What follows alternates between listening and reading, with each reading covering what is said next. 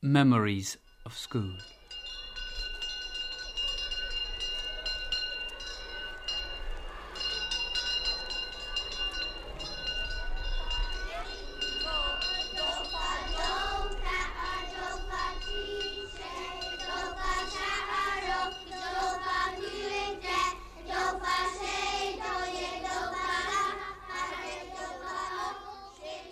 Memories of School.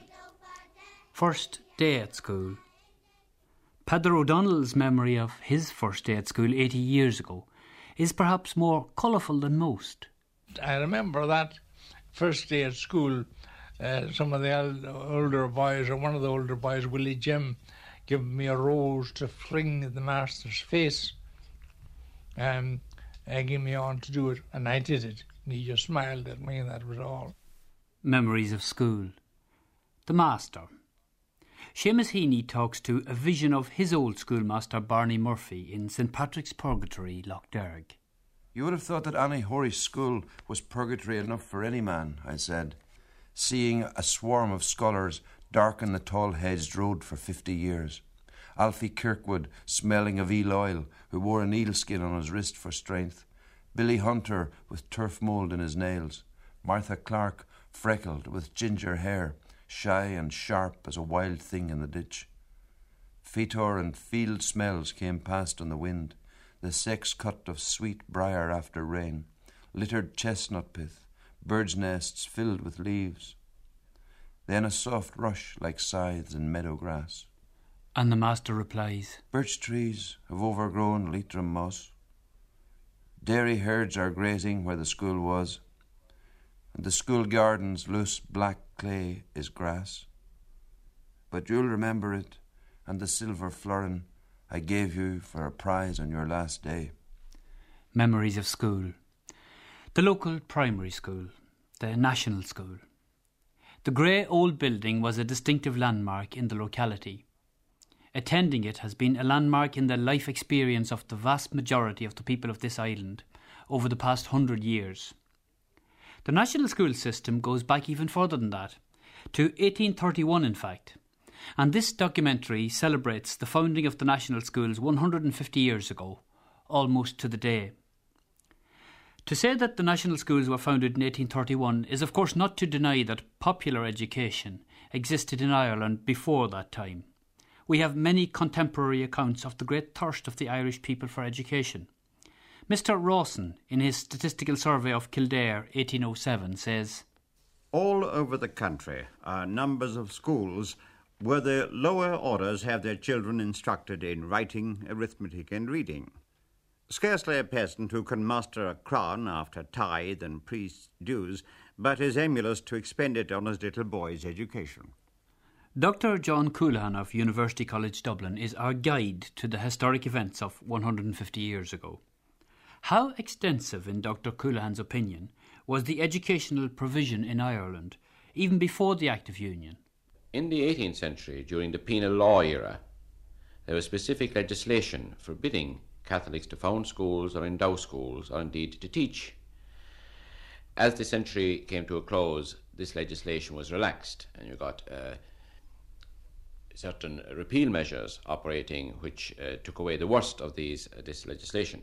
But despite the legislation being there, it wasn't always very tightly uh, imposed, and the system of hedge schools emerged from the people. They were very much a people type uh, school structure, wherein schoolmasters, frequently poets or ex students of the priesthood and so on, uh, were employed directly by local communities to teach their children. Education was prized.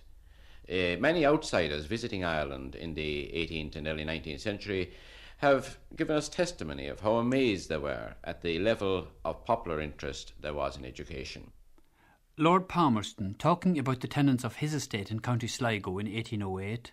The thirst for education is so great that there are now three or four schools upon the estate. The people join in engaging some itinerant master. They run him up a miserable mud hut on the roadside, and the boys pay him half a crown or some five shillings a quarter. They are taught reading, writing, and arithmetic, and what from the appearance of the establishment, no one would imagine Latin and even Greek. The classical bent of the hedge school, and indeed its haphazard nature, are captured in this short excerpt from Brian Friel's play Translations. The master enters his hedge school having just returned from a christening. Uh, indeed, we then had a few libations to mark the occasion. Altogether very pleasant. Now, the derivation of the word baptize. Now, where are my Greek scholars? Doalty. Uh, w- would it be, uh, uh. Not too slow. James. Baptizing to dip for immerse. Aye, indeed. Our friend Pliny Minor speaks of the baptisterium, the cold bath. Master. Doalty. I suppose you could talk then about baptizing a sheep at sheep dipping, could you? Mm. indeed, the, the precedent is there. The day you were appropriately named Doalty. Seven nines. Uh, what's that, Master? Seven times nine. Uh, seven nines. Seven, seven times nine. Seven times nine are. Cripes is on the tip of my tongue, Master. I knew it for sure this morning. It's funny, it's the only one that foxes me. Sixty-three.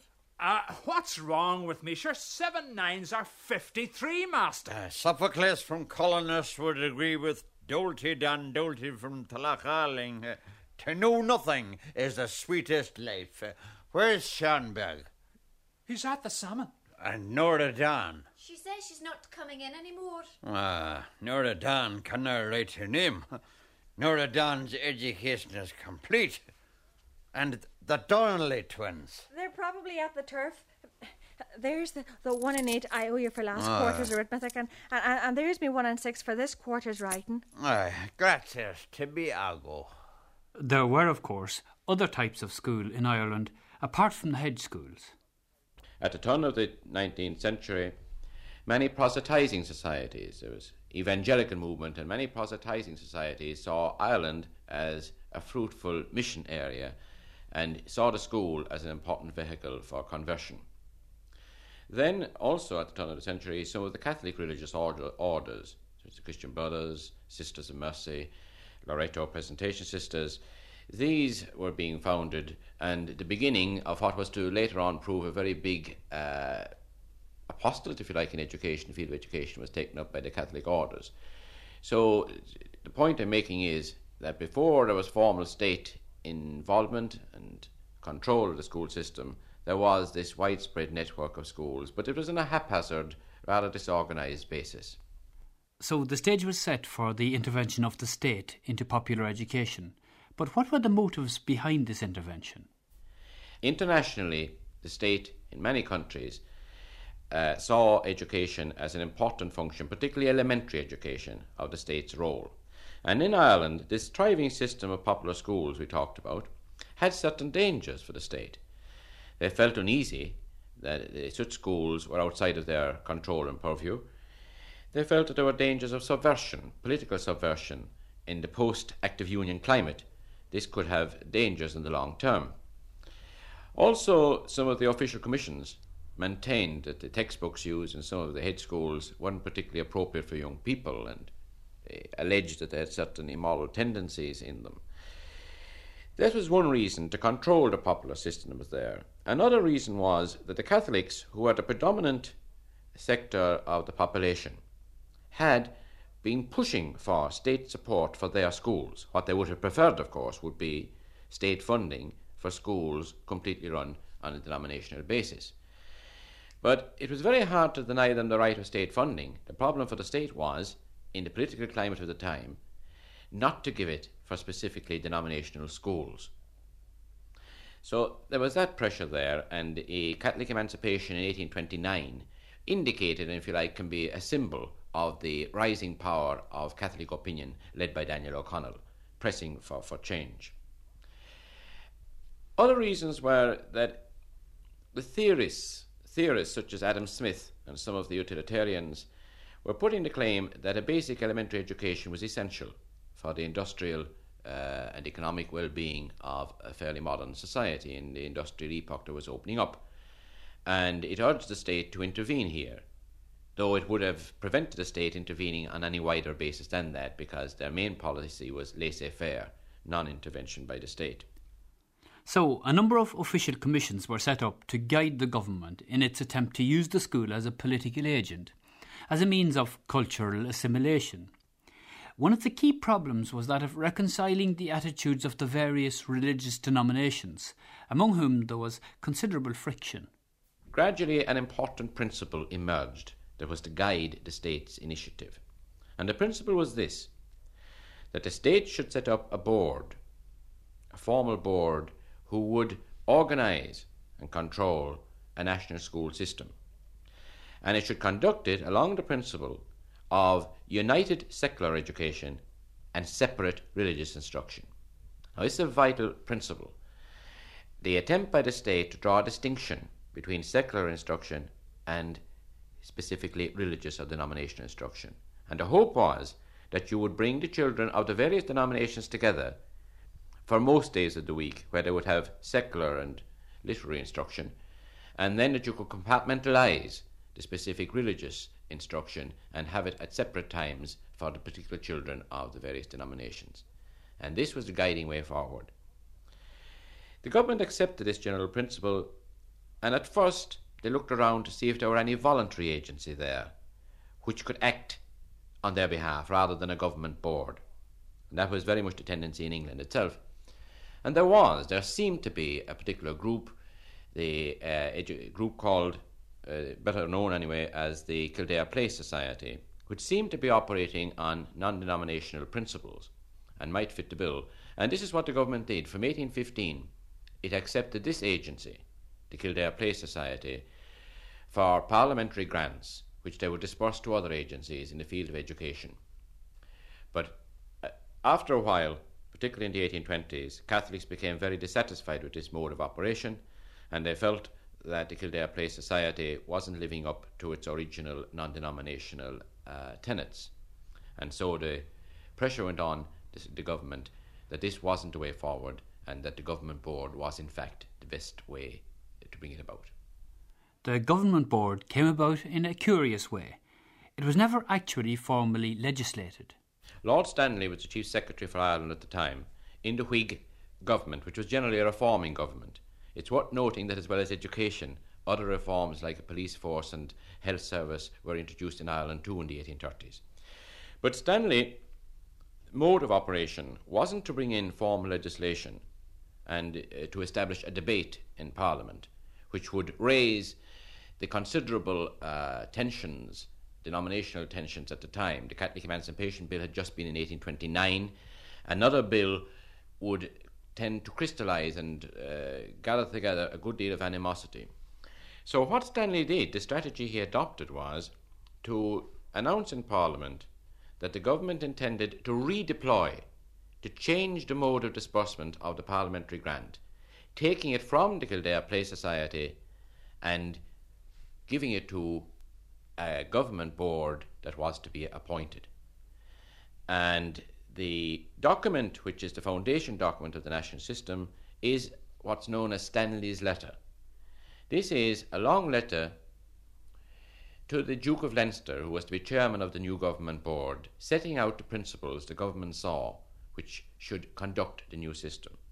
My Lord, His Majesty's government having come to the determination of empowering the Lord Lieutenant to constitute a board for the superintendence of a system of national education in Ireland, and Parliament having so far sanctioned the arrangement as to appropriate a sum of money in the present year as an experiment of the probable success of the proposed system, I am directed by His Excellency to acquaint Your Grace that it is his intention, with your consent, to constitute you the president of the new board, and I have it further in command to lay before your grace the motives of the government in constituting this board, the powers which it is intended to confer upon it, and the objects which it is expected that it will bear in view and carry into effect. So, in this simple, direct, and almost informal manner, the national schools were born.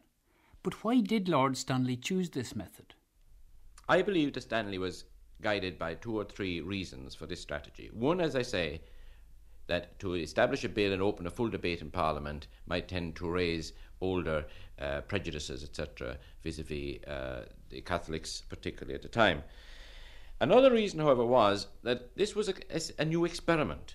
It was an important, and we need to, I think, make an effort to put ourselves into the position of the legislators at the time. There was no proof, there was no uh, surety that the experiment would come off, that it would succeed. We can look back 150 years later and see that it did, but not for those at the time. So, by not bringing in formal legislation, it allowed flexibility for the legislators, because in the event of it failing, for instance, it would require no great statutory arrangements to dissolve the system or abolish the system. Whereas if it succeeded at a later stage, formal uh, charter, a formal legislative structure could be, could be uh, provided. The Stanley Letter is thus a basic document in the history of Irish education, and as such needs to be examined closely. Essentially, Stanley says that the government no longer are prepared put parliamentary funds through the agency of the Kildare Place Society. He accepts the Catholic argument that this is not a satisfactory move forward. And in place of that, he was announcing the setting up of a government board of commissioners, the Commissioners of National Education, who were to continue to exist up to 1922. This was an unpaid board, except for one man, the resident commissioner, who had a key role to play in uh, planning the meetings and arranging the agendas, etc., of the Board of Commissioners. This board was to be comprised of men of high rank in uh, church and state of the period. This kind of board structure was used a great deal throughout the 19th century. The board was to have very important powers. And it's interesting to watch, in fact, the division of powers between the central government board and the local uh, area, the local school uh, situation. The central board would disburse funds, they would receive applications for aid, they would investigate these, and those they approved of, they would grant uh, support to. They would also give gratuities towards teacher salaries. But they had the very important powers of controlling the curriculum and setting out the rules and regulations by which the system would have to be conducted. Likewise, they had the power to suspend teachers altogether from the service. The Stanley letter urged them to set up training institutions for teachers and also to produce a scheme of textbooks. So, in many ways, the question of rules and regulations, curriculum, teacher training, textbooks, you see, these very central elements were going to be under the control of the board. At local level, there would be a trustee and patron of the school, usually the bishop, who in turn appointed a manager, in most instances the local clergyman. The manager had the absolute power of hiring and firing teachers, and of disbursing government monies to them.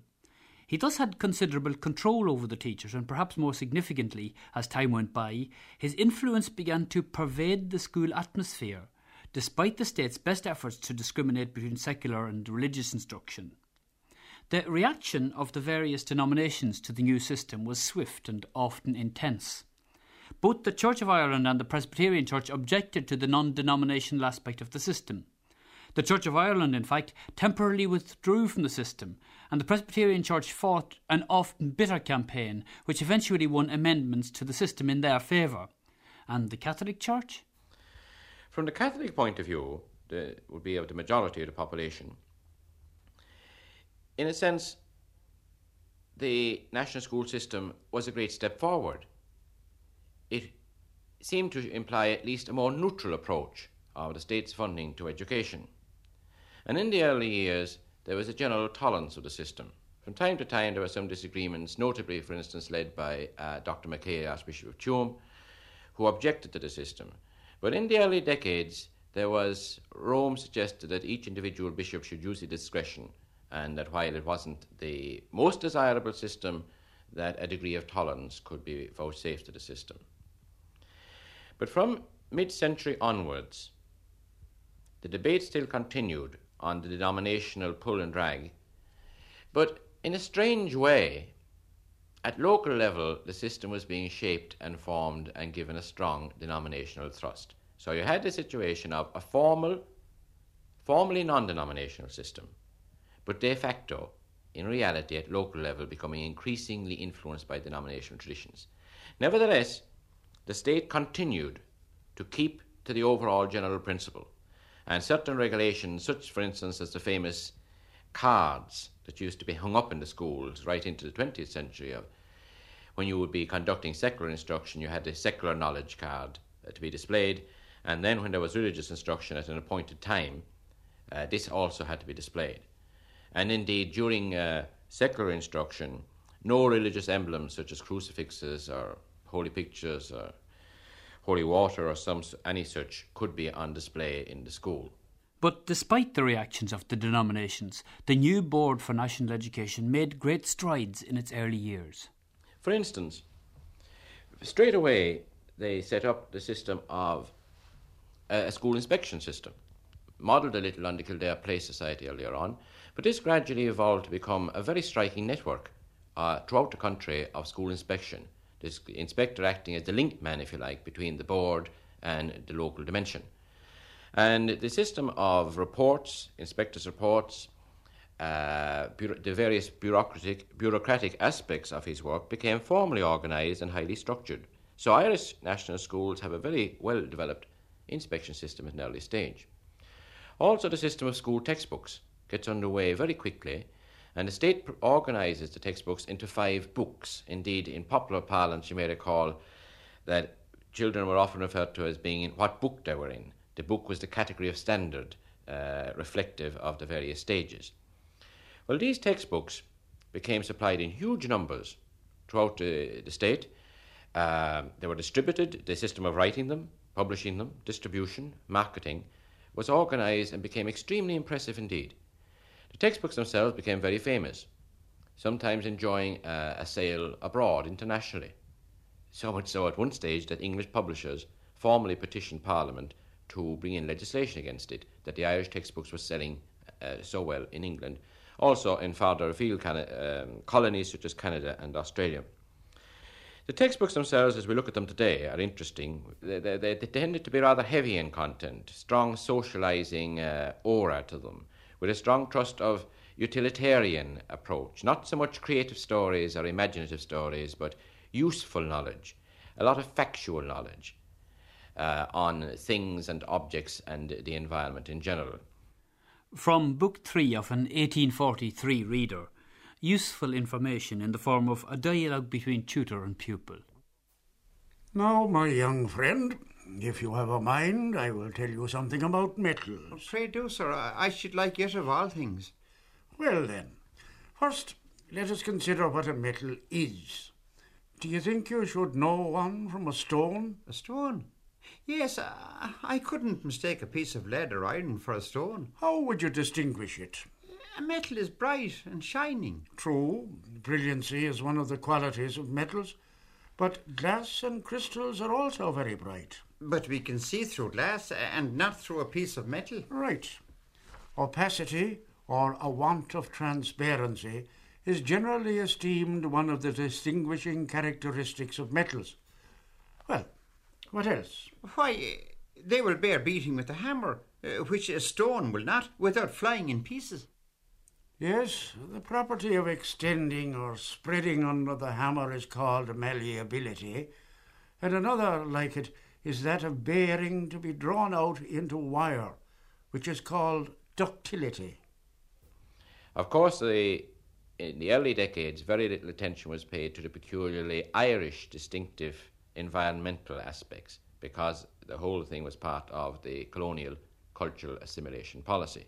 From that same 1843 reader The stately homes of England, how beautiful they stand, amidst their tall ancestral trees, o'er all the pleasant land. The deer across their greensward bound, through shade and sunny gleam, and the swan glides past them with the sound of some rejoicing stream. The Irish language was, of course, also endangered by the policies of the new school system. The situation was that Irish was not permitted in the early decades to be taught in the national schools at all, even in areas where Irish was the vernacular language of the children in, dist- in, in districts, in the Gaeltachts, for instance, and they were more widespread then than they are now. Even there, the process was English was the language, and uh, the drive to literacy was through the medium of English.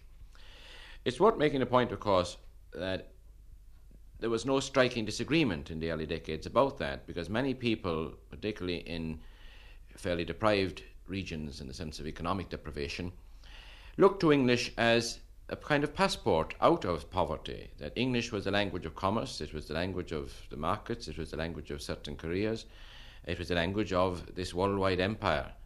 And in terms of immigration, which became so much more pronounced from mid 19th century, uh, achievement in English was looked at by many parents as being a highly desirable entity. And you know the story, old stories of the bata scóir, where at times children uh, wore this rod around their necks, and when they were caught speaking Irish, there would be a notch and they put on the thing, and they would be punished.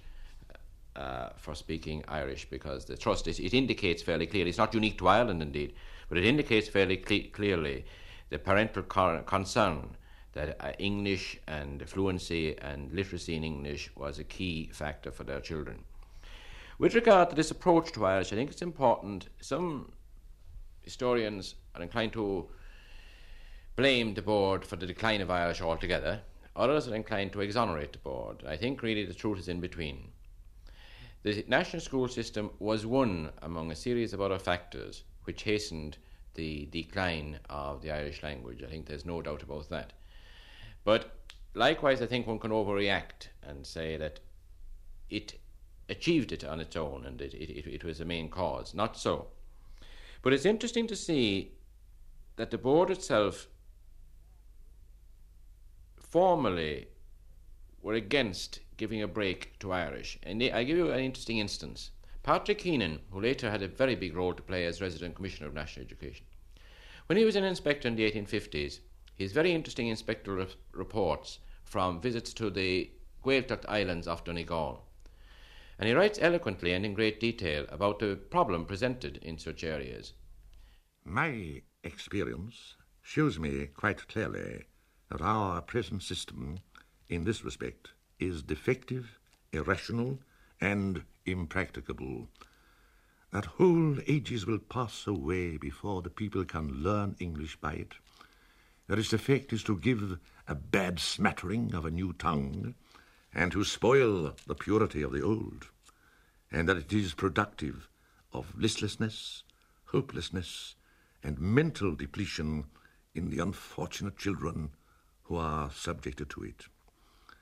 In my report of 1855, I took the liberty of suggesting that the Irish speaking people ought to be taught the language grammatically that school books in Irish should be prepared for the purpose, and also that English should be taught all Irish speaking children through the medium of Irish. No action was taken on Keenan's appeals. It would take until 1879 before Irish was permitted in the schools, and then only as an extra subject. Nevertheless, the new system flourished, despite initial doubt and mistrust as exemplified here by some of the hedge school students in Brian Friel's translations. Did you know that you have to start at the age of six and you have to stick at it until you're 12 at least, no matter how smart you are or how much you know? Who told you that, Yarn? And every child from every house has to go all day, every day, summer or winter. That's the law. I'll tell you something. Nobody's going to go near them. They're not going to take on law or no law. And everything's free in them. You pay for nothing except the books you use. That's what our Seamus says. Our Seamus. So your Seamus wouldn't pay anyway. She's making this all up. Isn't that right, Manus? I think so. And from the very first day you go, you'll not hear one word of Irish spoken. You'll be taught to speak English, and every subject will be taught through English. And everyone will end up as cute as the Buncrana people. In fact, the schools were neither compulsory nor free in the early stages as we shall see, but they did take on dramatically in the first decade of their existence. For instance, by 1840, that would be about nine years after the initiation of the system, there were about 2,000 schools associated with the board, and enrolled in those schools were 230,000 children. Now, some of those schools would have been existing previously and became affiliated and associated with the board. Some of them would be new schools, and if you look at the dates of some of the schools, old national schools throughout the country, you'll be quite surprised to see how many of them date, in fact, from the 1830s. Some of them are in disuse now, but the early foundation stabs can still be read on many of them. Then, ten years later, by 1850, it had gone to 4,500 schools with over half a million pupils. And by 1860, it had gone to 5,600 schools with 800,000 students. So that in the 30 year period, you found a situation evolving whereby, under the board's administration and control, you had 5,600 schools with 800,000 pupils attending. This, I think, combined with the books and the inspectoral system and the overall setting up of a very formalized bureaucratic and administrative structure, is in many ways a striking achievement in the context of mid 19th century Ireland. Those attendance figures are, of course, somewhat inflated. We're talking about mid 19th century Ireland, where enrolment was not synonymous with attendance. Because, of course, compulsory attendance and compulsory attendance legislation was, was, not, in, was not operating. Ireland had to wait until 1892 for its first form of compulsory attendance legislation, and that wasn't very comprehensive, and as late as 1926 for a fully comprehensive legislation regarding compulsory attendance. So the pattern of attendance was much more haphazard and seasonal indeed uh, in the mid 19th century than it would be today. Uh, many pupils would attend for a certain number of days in the year. Some would attend for longer periods. Some would stay longer at school than, uh, than, than, than other children. I would say around mid century, 1850s, 1860s, the average daily attendance was in the region of about 35% of those enrolled would be in school on any one day. Uh, there were, the board itself objected very much to that and tried to take remedial measures in various ways. But uh, it was the nature of the system children were often needed at home for seasonal work, various activities, and sometimes, of course, for many of them, once basic reading and literacy was, was, was achieved, well, there wasn't much more in it, and the occupations arising from it at times weren't very clear cut either. The census of 1841 gives us some further indication of how well or otherwise the national school system was reaching the populace after 10 years of operation. At the top end of the scale, it was estimated that in Cork City, over half of the 5 to 15 year olds were attending school.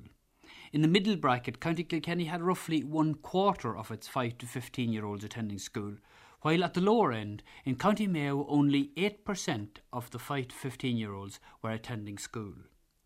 The western seaboard counties generally fitted into this lower bracket, and part of the reason was the old problem of denominational reaction to the new system. County Mayo, for example, was largely under the influence of Archbishop MacHale, who was a strong opponent of the national school system. The 1841 census also highlighted the enormous uphill struggle which the national schools faced.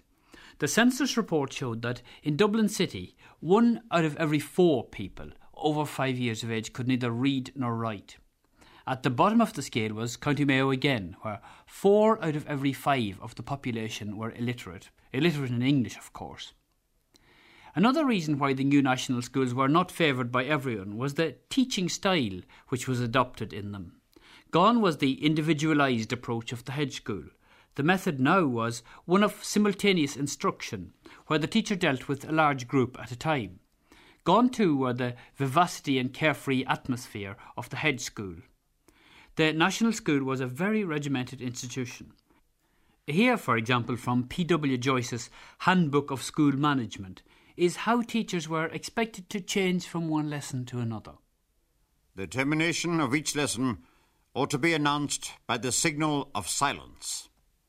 One lesson should not encroach even a minute on the time of another.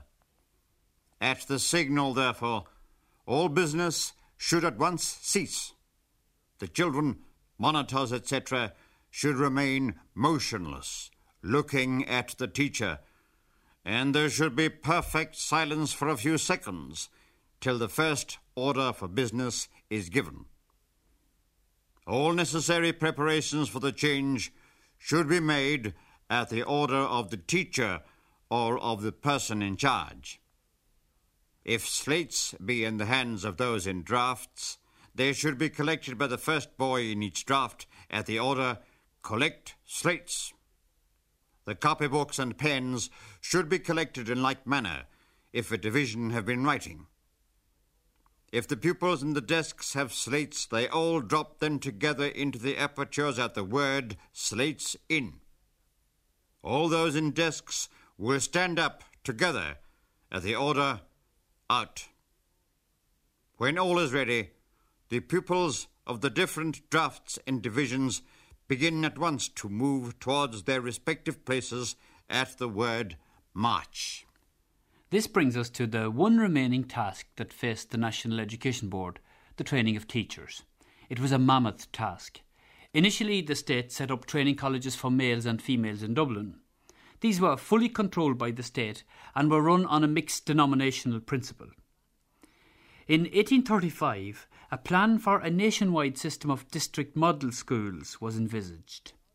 The idea was that student teachers could lodge in these schools and apprentice themselves to model teachers.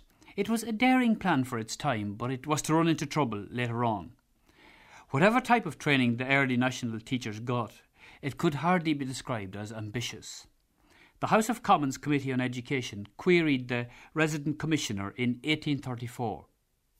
Can you describe to the committee the process which was gone through with respect to those whom you have trained as schoolmasters? The headmaster went through our reading books with them, explaining the different subjects which occurred in these books. They were also exercised in reading, English grammar, arithmetic, bookkeeping, and mathematical sciences. They were from time to time taken into the school to learn the mode of teaching recommended by the board, and they were also exercised in teaching classes themselves from time to time. But in a sense, it was almost deliberate policy on the part of the state that those early teachers should be, as it were, just one step ahead of their pupils. They weren't intended to be innovators. They weren't intended to be experimenters in the sense that we'd like teachers to be today. Rather, they were intended to be ap- appliers of set, worked out patterns and skills. They were usually the teacher's social status from the government and uh, point of view, they wished the national teacher to be of a low social status. There was the schools for the common people. It was hoped that the teacher would be from the common people and that he wouldn't have aspirations above his station, as the contemporary phraseology used to have it. In other words, that he would be content to work with the common people and that he didn't have great social aspiration. Accordingly, his education didn't need to be very expanded or developed. The main thing was to master, master well, the five books of the board and to master the method manual, one of the great method manuals that became the most um, established in the 19th century was that by Joyce, Joyce Manual of Method and Organization. This became, in a sense, the schoolmaster's Bible. If the teachers were meant to be from the people, they were also intended to be exemplary to their pupils in both social and moral matters. From the Rules and Regulations of the Board of Education 1855, Rule 137. Teachers of national schools are not permitted to carry on or engage in any business or occupation that will impair their usefulness as teachers. They are especially forbidden to keep public houses or houses for the sale of spirituous liquors or to live in any such house. Rule 150.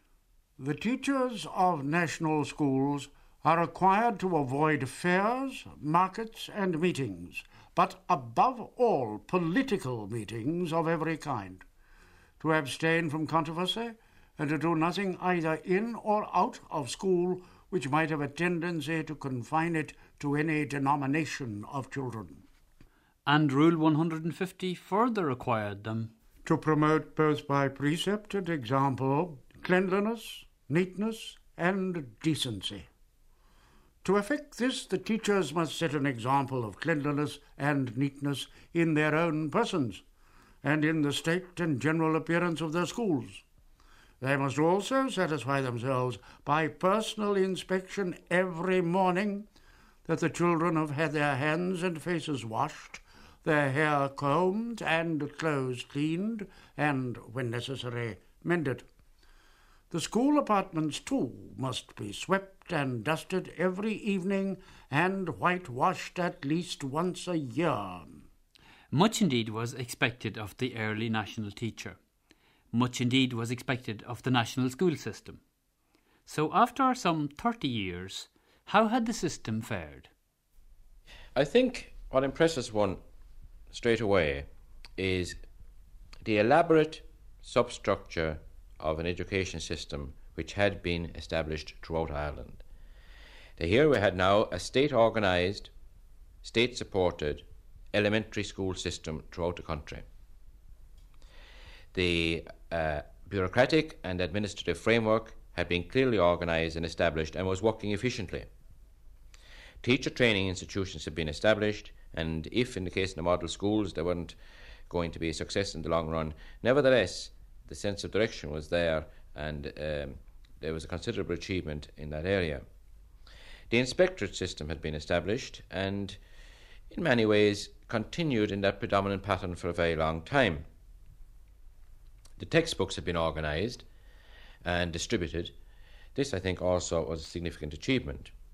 Public accountability was another thing that had become an established tradition, with annual reports and inspectors' reports and open for public scrutiny. And indeed, any member of the public was invited and free to attend international school and to observe the work there.